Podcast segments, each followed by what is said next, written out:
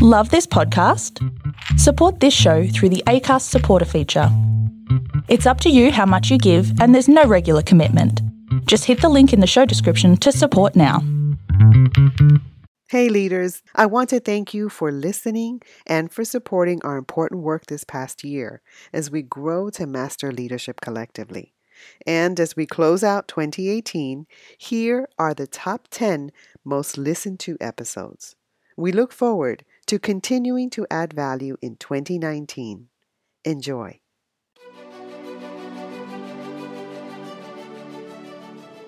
Hey, this is John Lee Dumas of EO Fire, and welcome to Master Leadership. Great leaders ask great questions, and this podcast takes you on a journey to master leadership with questions that matter to leaders who matter with your host, Lily Sinabria. Hello, leaders. This is Lily, and welcome to the 100th episode of Master Leadership Podcast. I'm doing this a little differently. Typically, I write out the script because I want to make sure that my message is delivered clearly. This time, um, you can probably hear it in my voice. I've been crying, and I chose to just record um, because I wanted to be just raw, authentic storytelling, right?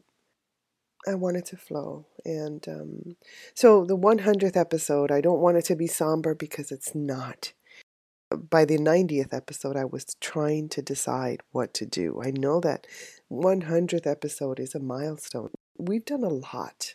I know that I've grown a lot. I know that I've talked to a lot of people who have grown as well. And so this is special. This is something to celebrate. And so I really thought, well, what can I do? Should I re invite someone? Should I invite a special guest? Um, should I do a special topic? And I couldn't think of it. And, and we're on the 99th episode. So I was like, okay, what do I do? And then this past weekend, I went to see a movie. It's a movie called I Can Only Imagine and is the story of MercyMe, a Christian band. And um, it is a spiritual movie, and I typically don't go for these movies, but this one is different. And if you can go see it, it certainly stirred me to the point where I've been crying for days. And these are tears of deep heart healing cry.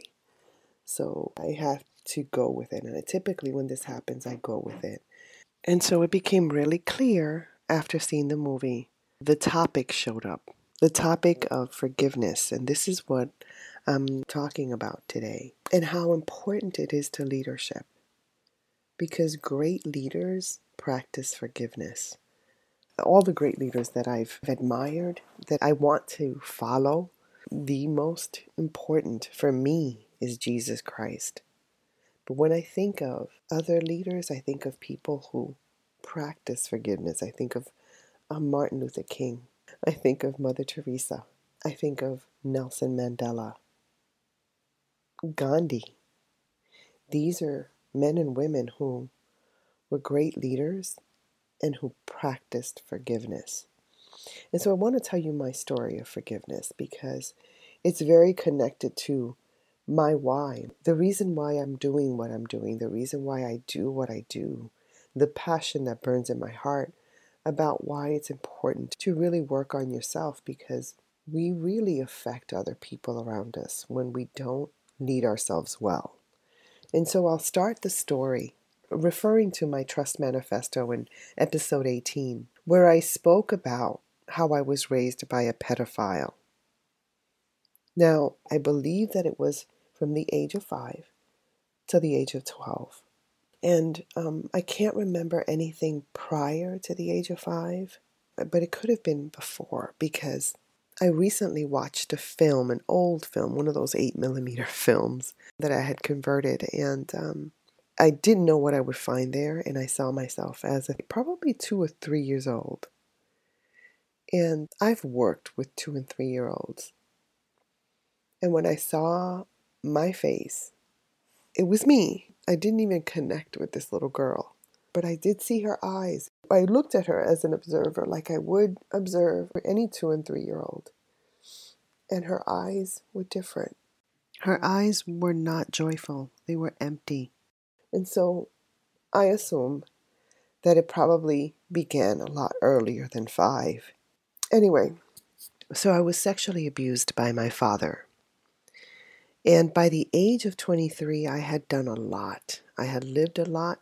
I got to the point in my life where I had experienced great loss and I was leading myself very poorly. And um, I decided that I needed help. I needed a shift in my life. And so, if you know me, I research things a lot before I make decisions. But when I do make a decision, it can be a quick decision, but people don't see the backstory. And so, this isn't my come to Jesus story. This is my forgiveness story. So I'll start there. By the age of 23, I became a Christian. And I had gathered intentionally around myself people to help me through um, what I knew would be difficult. Because for a long time, if you've gone through this before, and I know that statistics say that one in 10 have gone through this, but I really know it's much higher because I've spoken to many people who have gone through this. And so I know that it's much higher. And quite possibly you'd be tempted to turn this off. But I really urge you not to. I urge you to listen because my story is your story. And it may not be the same exact journey, but if you've gone through this, please listen because this is your story too. And there is an alternative ending or an alternative beginning. And so I started to write a journal at the advice of some really good friends. And I had been seeing a counselor as well. That was probably one of the hardest journals to write. And it took me through a very dark time. But again, I surrounded myself with people that I knew would, would help me. I didn't go at it alone because I knew enough. I knew that my emotions could get out of control, and that was probably the scariest thing. And I have to say that this was the first leg of my journey towards forgiveness because it just didn't happen. Although forgiveness can happen right away, it does take some time to cultivate if you're doing it authentically. And so, I again, I finished my journal and I remember going to work one day and I was sitting in a car in Manhattan going into the city, and this surge of emotions came over me. Now that this car was full of people, and all I can think of doing was running through the train. And I envisioned myself just this urge to run through the train, and I, I had to grip my seat to stop myself from doing this because I felt so out of control. And so I gripped my seat and I managed to get myself back on the train home. I could not go to work that day. And I guess this is a fear that a lot of us have of losing that control. But I knew that I had to go through this to heal.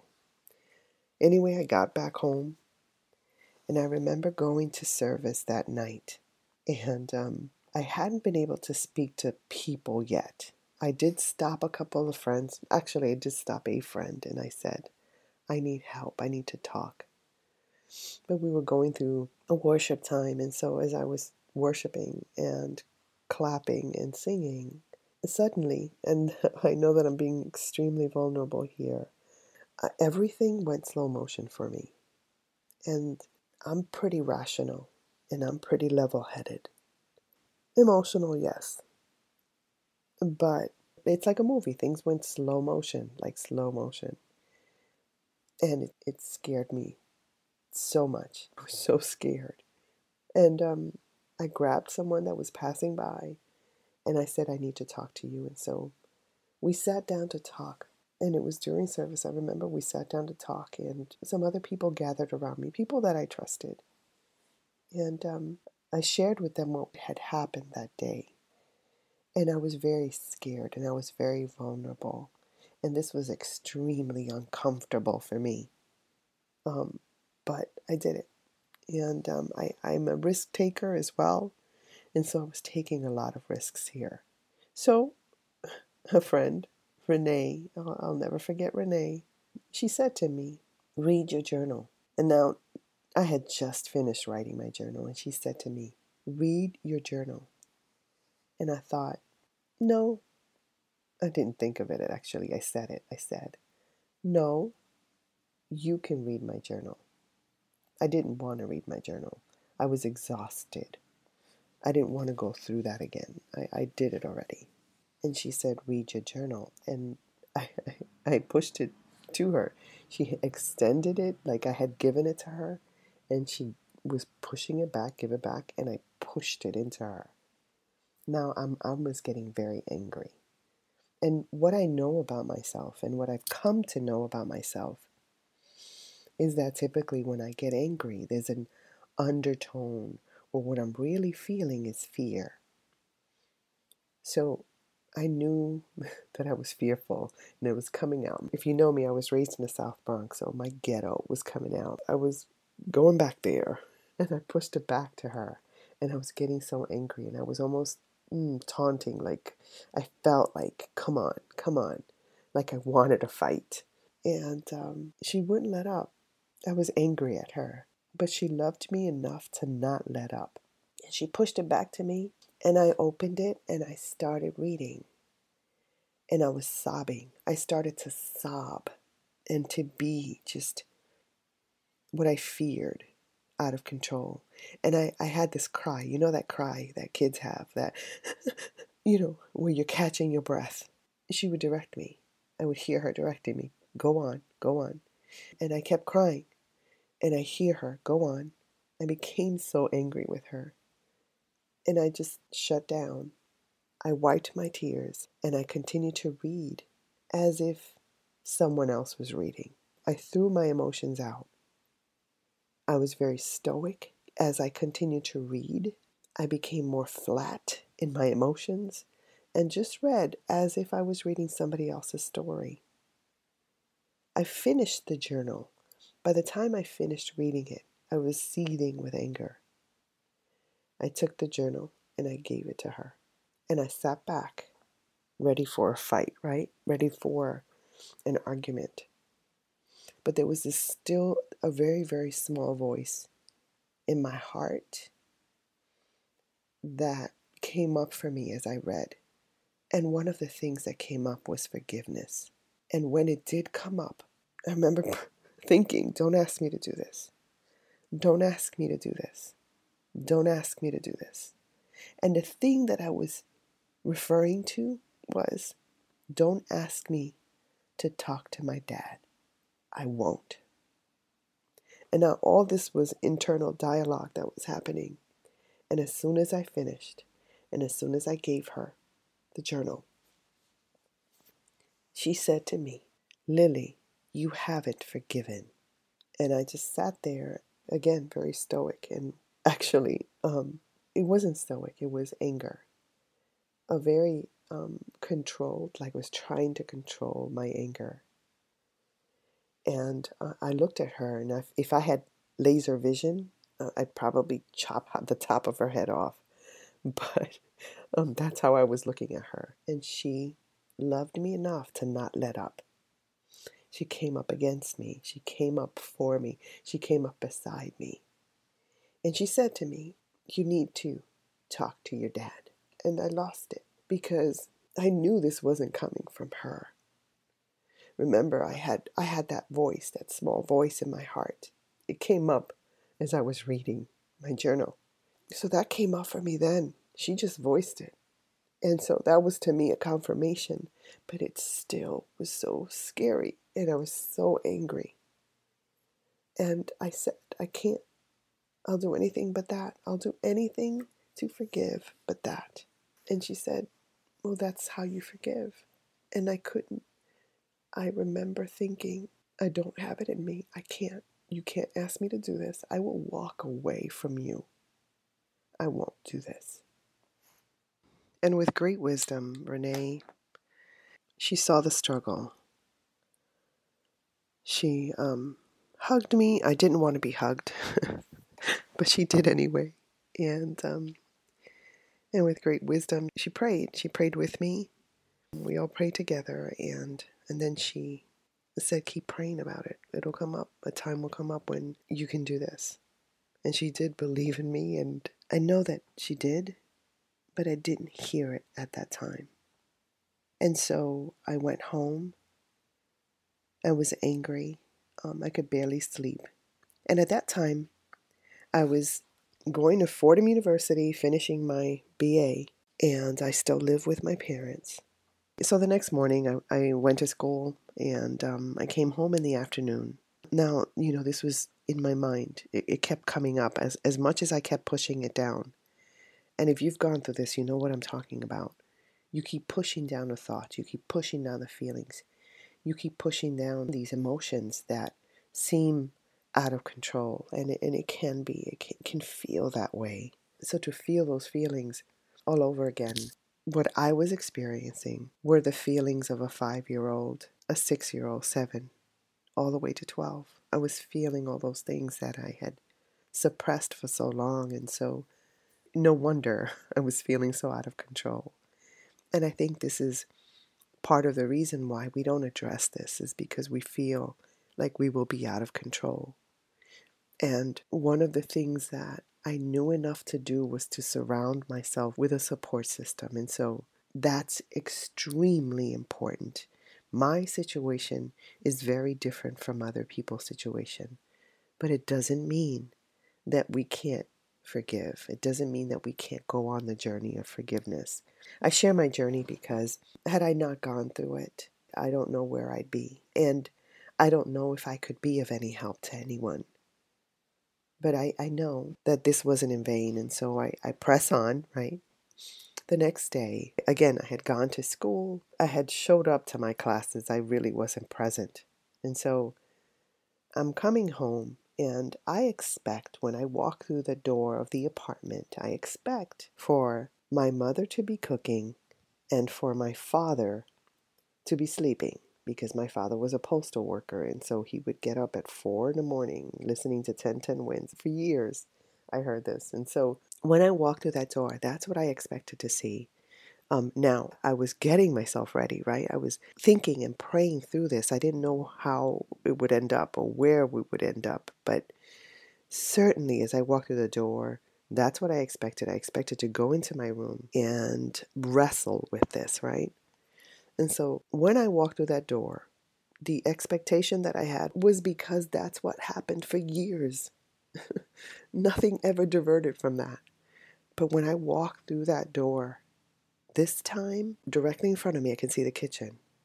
And directly in front of me, I saw my father reading a paper. And it just threw me. And I said, Where's mom? Now, I expected to see her cooking and I expected my father to be sleeping, as had, has happened for years before that. This time it was different. And so when I saw this, I knew that was my cue. And so I asked, Where's mom?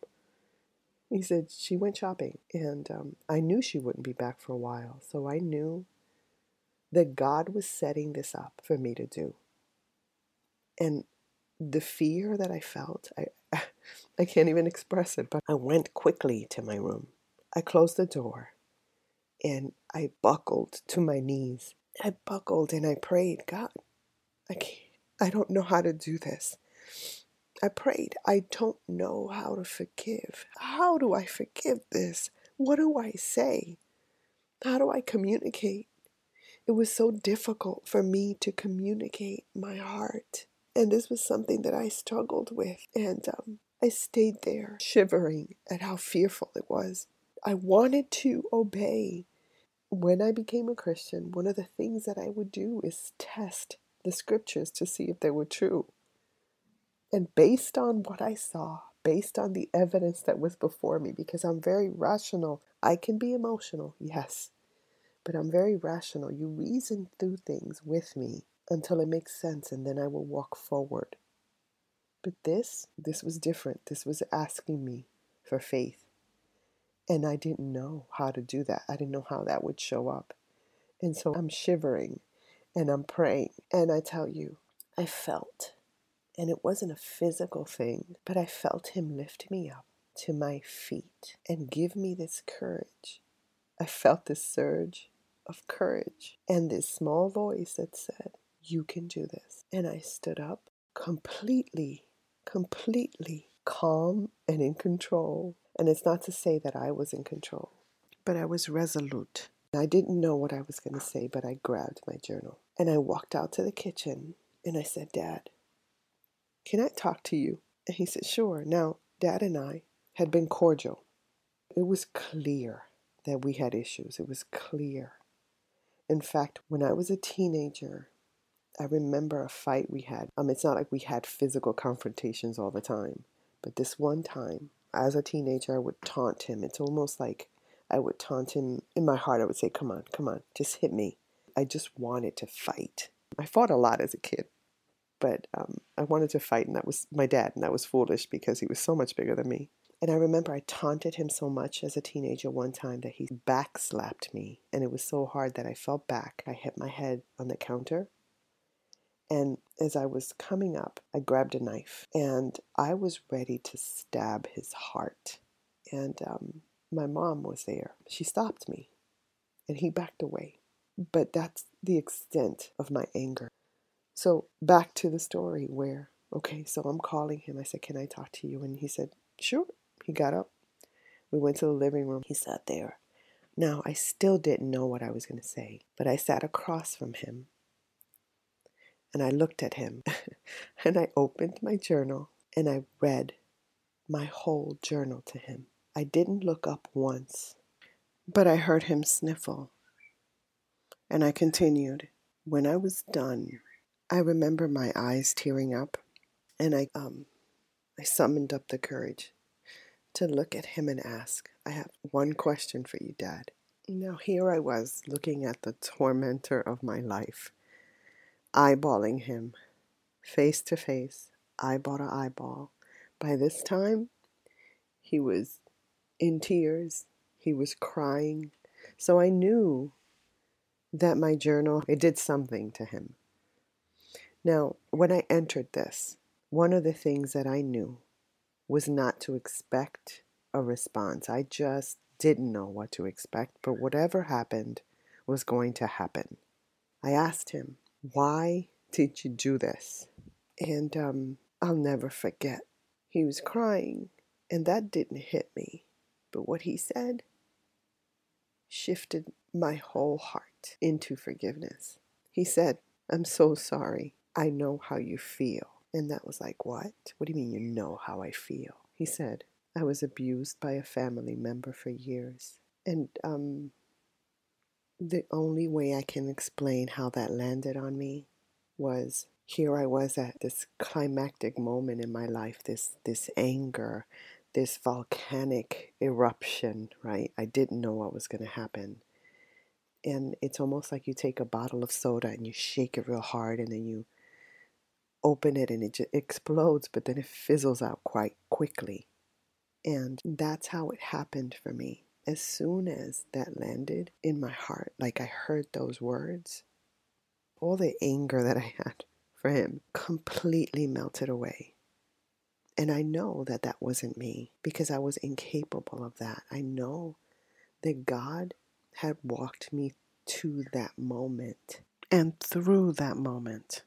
And that's what I needed to experience. And so my thinking from then on about my dad was compassion, not compassion for what he did, because what he did was horrible. But I had people I could talk to. I had people that I turned to, and I know I've walked that journey. I know how difficult it is for those words to come out of your mouth for people who had been victims to step into the light, I know how difficult that is. And for the first time, I think my dad was about, he was in his 50s at this time. This was the first time he had voiced this. So, having walked that journey, my heart felt compassion. And that was the moment of forgiveness. It wasn't the end of the journey, but it was the moment of forgiveness. And it was to me miraculous because I never thought I would get rid of that anger directed right at him, an arrow to the heart. It was gone. It was gone. And I can't explain how it was gone, except those words landed on me and it was gone. And that was the first of many healing moments. Several years later, I had moved out of my house, I had gotten married, and on my wedding day, I actually danced with my dad. Um, it was a tearful moment. I remember him crying, and I said, Dad, why are you crying? And he said, Oh, I have something in my eye. So I know that there was some healing. Now I was focused on helping him heal. And I didn't know how that was going to happen because, as hard as this journey had been, and now I had a better relationship with him, it wasn't completely restored. So soon after that, he got very ill. Now, he had been an alcoholic. Ever since I can remember, he had always been drinking. And ever since I can remember, his eyes have always been bloodshot. And I was told that he was very handsome when he was younger. I did see the evidence in pictures. He was a baseball player. He was on a trajectory of doing really well in baseball, and then he had some disappointments. But anyway, um, I had in my heart this this um, just a desire to help him somehow, but there was a wall, and my dad was extremely prideful. Um, as far as God is concerned, he would say, "Soy católico, apostólico y romano." So Catholic, apostolic, and Roman. I never knew what that meant. well, he'd only been in church maybe twice in his life for his wedding and for, I believe, my infant baptism. Anyway, so I remember David and I were on vacation and we got this call that dad was in the hospital. Um, now, prior to that, I remember picking him up from the airport one day, and I had never seen my dad so fragile. Like, he got off the plane, and I hardly recognized him. He had been away, he was trying to build a house in Puerto Rico. And when he came back, he had aged significantly. And I remember him um, with great effort just pulling the rolling luggage that he had. And he looked really fragile. And my heart went out to him. And I said, Dad, what's going on? And he said, Oh, I think I, I have some ulcers. And I looked at him and I said, No, that's your liver. And um, we hospitalized him shortly after I took him to the doctor. Um, and then I remember my husband and I one day being on vacation and we got this call that he was in bad shape. I never thought that I would have this compassion. I never thought that I would have this this feeling in my heart, like this uh, compassion to to help him. And I know the scriptures that kept running through my head um, was that um, it's better for you to have a millstone wrapped around your neck and thrown into the river than for you to sin against God's little ones. And I'm obviously paraphrasing. And I couldn't think of my dad, having seen him so fragile, having known where he'd come from, and I know what he did. I still had this compassion, and, and I didn't know how to get through to him because at the end of the day, as bad as things were, I didn't want him to have no hope. Right? And so when we got the news that very night, I couldn't sleep. I could not sleep. I tried, I could not sleep. And I was very stirred by God's Spirit. And I got up and I started to write a letter to my dad. I couldn't find the letter. I tried to find it, but I remember the heart of the letter. And it was basically me retelling his story, how God had created him and how he had a beautiful wife and he had a, a great career going for him and that his best thinking really completely destroyed that. And Yet God loved him so much that through his seed, who he harmed greatly through his daughter, he was reaching out to him. And um, I remember I just kept writing and I sealed it. And David and I went to the hospital the next day. We drove for miles and we arrived at the hospital and I handed him this letter now, I had tried to approach him about God and the love of God, and he never listened. Um, there was a wall, and I thought that he would listen, but he didn't. And finally, um, I gave him this letter and I prayed. The very next day, he said to me, I want to study the Bible. And um, I'll never forget how different he was. It was as if I were encountering my dad years ago. Um, even before I knew him, I don't know, it was really bizarre. It was a new person. And I said to him, Well, you're going to have to go through your journey. It's going to be rough. And, um, and he said to me, He said, Whatever I need to do, Mamita, I'll do. And um, after that, um, he became a Christian. I remember I baptized him, and it was a glorious day um, because he was a new creation, and there was so much hope for him. He did become increasingly ill, and um, he would try to read the Bible. What I did at that time, I would read. And like I'm doing now, I would actually narrate the Bible and he would listen to it. And I remember one day his um, belly had been distended, it was filled with fluid. And if you've ever encountered someone who has liver failure, you would know what this is. It's a horrible disease. And um, he couldn't move. This man who had been so strong, and now he was so weak and he couldn't even stand. Now he was so fragile. And he was laying down on his side, and I remember. And now I never thought I would ever be able to do this. I mean, I couldn't be in the same room with my dad.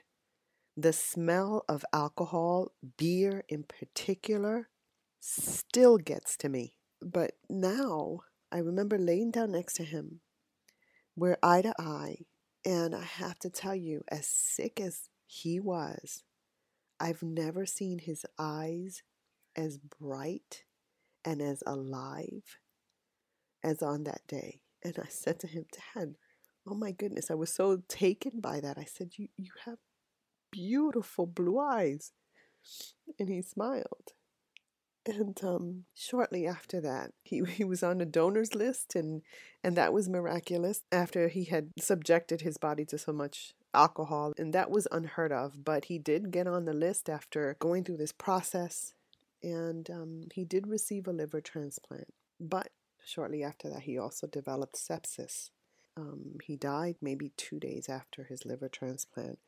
But I was there when he went flatline. Right before, I mean, you can see his body turning yellowish. And I was the only one with him. And my dad, after he became a Christian, he used to love to hear worship songs. I wasn't much of a singer. I still am not much of a singer. Um, in fact, when I used to sing, he used to tell me, sing solo. Sing solo. I can't hear you. and I still remember that. But I sang to him. I sang Amazing Grace. And as I was singing Amazing Grace to him, he went flatline. He died on September 1st, 1995. A few days later, I had my one and only dream with him. Dad had built a house in Puerto Rico with two levels. It was on top of a mountain in Utuado, Puerto Rico, and it was a glorious view. It was a two level home, and at the top were these sliding glass doors. It was glass all around. And in my dream, the sliding glass doors were open. I was inside, and there were these sheer curtains blowing in the wind, and there was this beautiful summer breeze and this wonderful scent. And I walked out on the balcony and I looked, and my dad was dancing with my mom. And if you know me, I have this thing. If you have surgery, right after surgery, I want to see the incision. I, I know it's a kind of morbid thing about me, but I want to see. I'm curious. I want to see the incision. I want to see the sutures. Probably because I worked for a plastic surgeon for a long time. But I went over to him. He had this radiant, beautiful glow and smile. And I said, Dad, let me see your scar. He was dressed in white linen clothes, like, you know, the I guess, a Caribbean look. He had these white linen pants and this white v neck shirt. Um, he looked real handsome. And I said, Dad, let me see your scar. He laughed and he lifted up his shirt. And there was no scar, it was completely healed. And I heard his hearty laugh. From his heart, he was happy. And that was the very last time, the only time I dreamt of him. And so I tell this journey because it was some of many healing moments. As someone that was trying to lead themselves well, because I, at this point in my life, I knew my life matters. I knew that there was a purpose and there was a why for my being here, and that I had to take responsibility for my own life because my life and how I lived it affected those around me. And so, as a leader, I knew that I had to deal with me, that it was important that I walk that journey. Now, everybody's journey is different, and not all things are going to work out the way we expect. But what I do know is that a good leader knows that there is a God, a good leader surrenders to that God so that he or she can serve the people around them. I, I, think about being that slingshot in the hands of King David. David was in complete control of that slingshot. That slingshot killed a giant. So it was through the slingshot. And so I had made an agreement in my life never to be a tool again. And yet here I was, and I decided I chose to be a tool for good. I wanted to share this journey of forgiveness because there are many of us. There are many leaders, especially in education. And I say that because that's my realm. That's where I've walked. That's what I've seen. In education, there are many people that I would say are walking wounded. And whether it's because we haven't forgiven, whether it's because we haven't faced or dealt with our stuff, then we need to stop and deal with our stuff. Part of the reason why this doesn't happen is this fear. I get it. That fear of losing control of one's emotions, that fear of completely losing it. And what I can say is that if it weren't for the fact that I surrendered to God, my Maker, my Maker knows, I wouldn't have been able to walk this path. He was the one that surrounded me, and I had to be intentional about this, that surrounded me with people to help me. And I had to walk this journey of trust. I'm still on this path. I'm still healing. In fact, having watched this movie helped me in so many ways remember this journey. I've written some of it on paper, and there's a book I've been wanting to write for years, but this is the first time that I've recorded my journey. And so it's scary as all heck. I don't know how it will be received. And I have to tell you, I'm fearful about that. But I'm walking this path again. I'm taking these steps, I'm taking these risks because a leader does that. And I want to be intentional. I want to be a great leader. There's no doubt about it. And I know what that means. What that means is serving others. What that means is giving your life away. What that means is being that slingshot, that tool for other people. And so I want to encourage you to walk this journey of forgiveness if this is your journey. So if you want to take this path towards leadership and you want to be a great leader, and I believe that that's the heart of most of us, we want to be great leaders. And we're stuck. We're stuck in this fear place I know that fear place. And I also know that you can walk through that fear place. Here are some great quotes about forgiveness that can help you on your journey. Forgiveness is not an occasional act, it is a constant attitude. Martin Luther King. Always forgive your enemies. Nothing annoys them so much. Oscar Wilde. It's one of the greatest gifts you can give yourself to forgive. Forgive everybody. Maya Angelou. The weak can never forgive. Forgiveness is the attribute of the strong. Mahatma Gandhi. Forgiveness is me giving up my right to hurt you for hurting me. Forgiveness is the final act of love. Beyonce. Holding a grudge doesn't make you strong, it makes you bitter. Forgiving doesn't make you weak, it sets you free. Dave Willis. Sins cannot be undone, only forgiven. Igor Stravinsky. Not forgiving is like drinking rat poison and then waiting for the rat to die. Anne Lamott. Forgiveness doesn't excuse their behavior. Forgiveness prevents their behavior from destroying your heart. Forgiveness you cannot afford to withhold forgiveness. Nothing will destroy your life more surely, for there is a great hidden grief in the denial of forgiveness. Your heart is so heavy from what you have not forgiven that you bear the offenses of another as if they were your own. Glenda Green. There is no love without forgiveness, and there is no forgiveness without love. Bryant H. McGill. Forgiveness does not change the past, but it does enlarge the future. Paul Boese. Forgiveness liberates the soul, it removes fear. That is why it is such a powerful weapon. Nelson Mandela.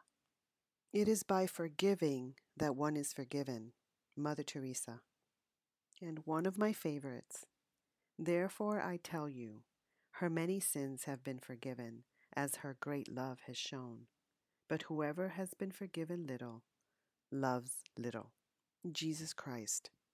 This speaks greatly to my heart, because if we love little, it's because we don't have a sober estimate of who we are and what we're capable of doing. So if you're unapproachable as a leader, if you have a mean streak, if you are not adding value to people, if you're not compassionate, if you're not patient, if you anger easily, if you're quick to dismiss and judge other people, if you're not serving those you lead and meeting their needs, these are all signs that we need to grow in our love and we need to grow in our forgiveness and we need to have a sober estimate of ourselves. And nothing does this quicker and more efficiently than intentionally having people speak into our lives. So, those of you who are striving to be great leaders, and I imagine that that's all of you who hear this, because not one of us want to be just mediocre leaders. We want to be great leaders, and we need great leaders in education. So, I want to invite you to masterleadership.org forward slash forgiveness and comment on this episode. And so I want to close this 100th episode with saying that it's been an extraordinary journey. I want to thank all of my guests, all of my listeners. Thank you so much for how you care for and lead our future.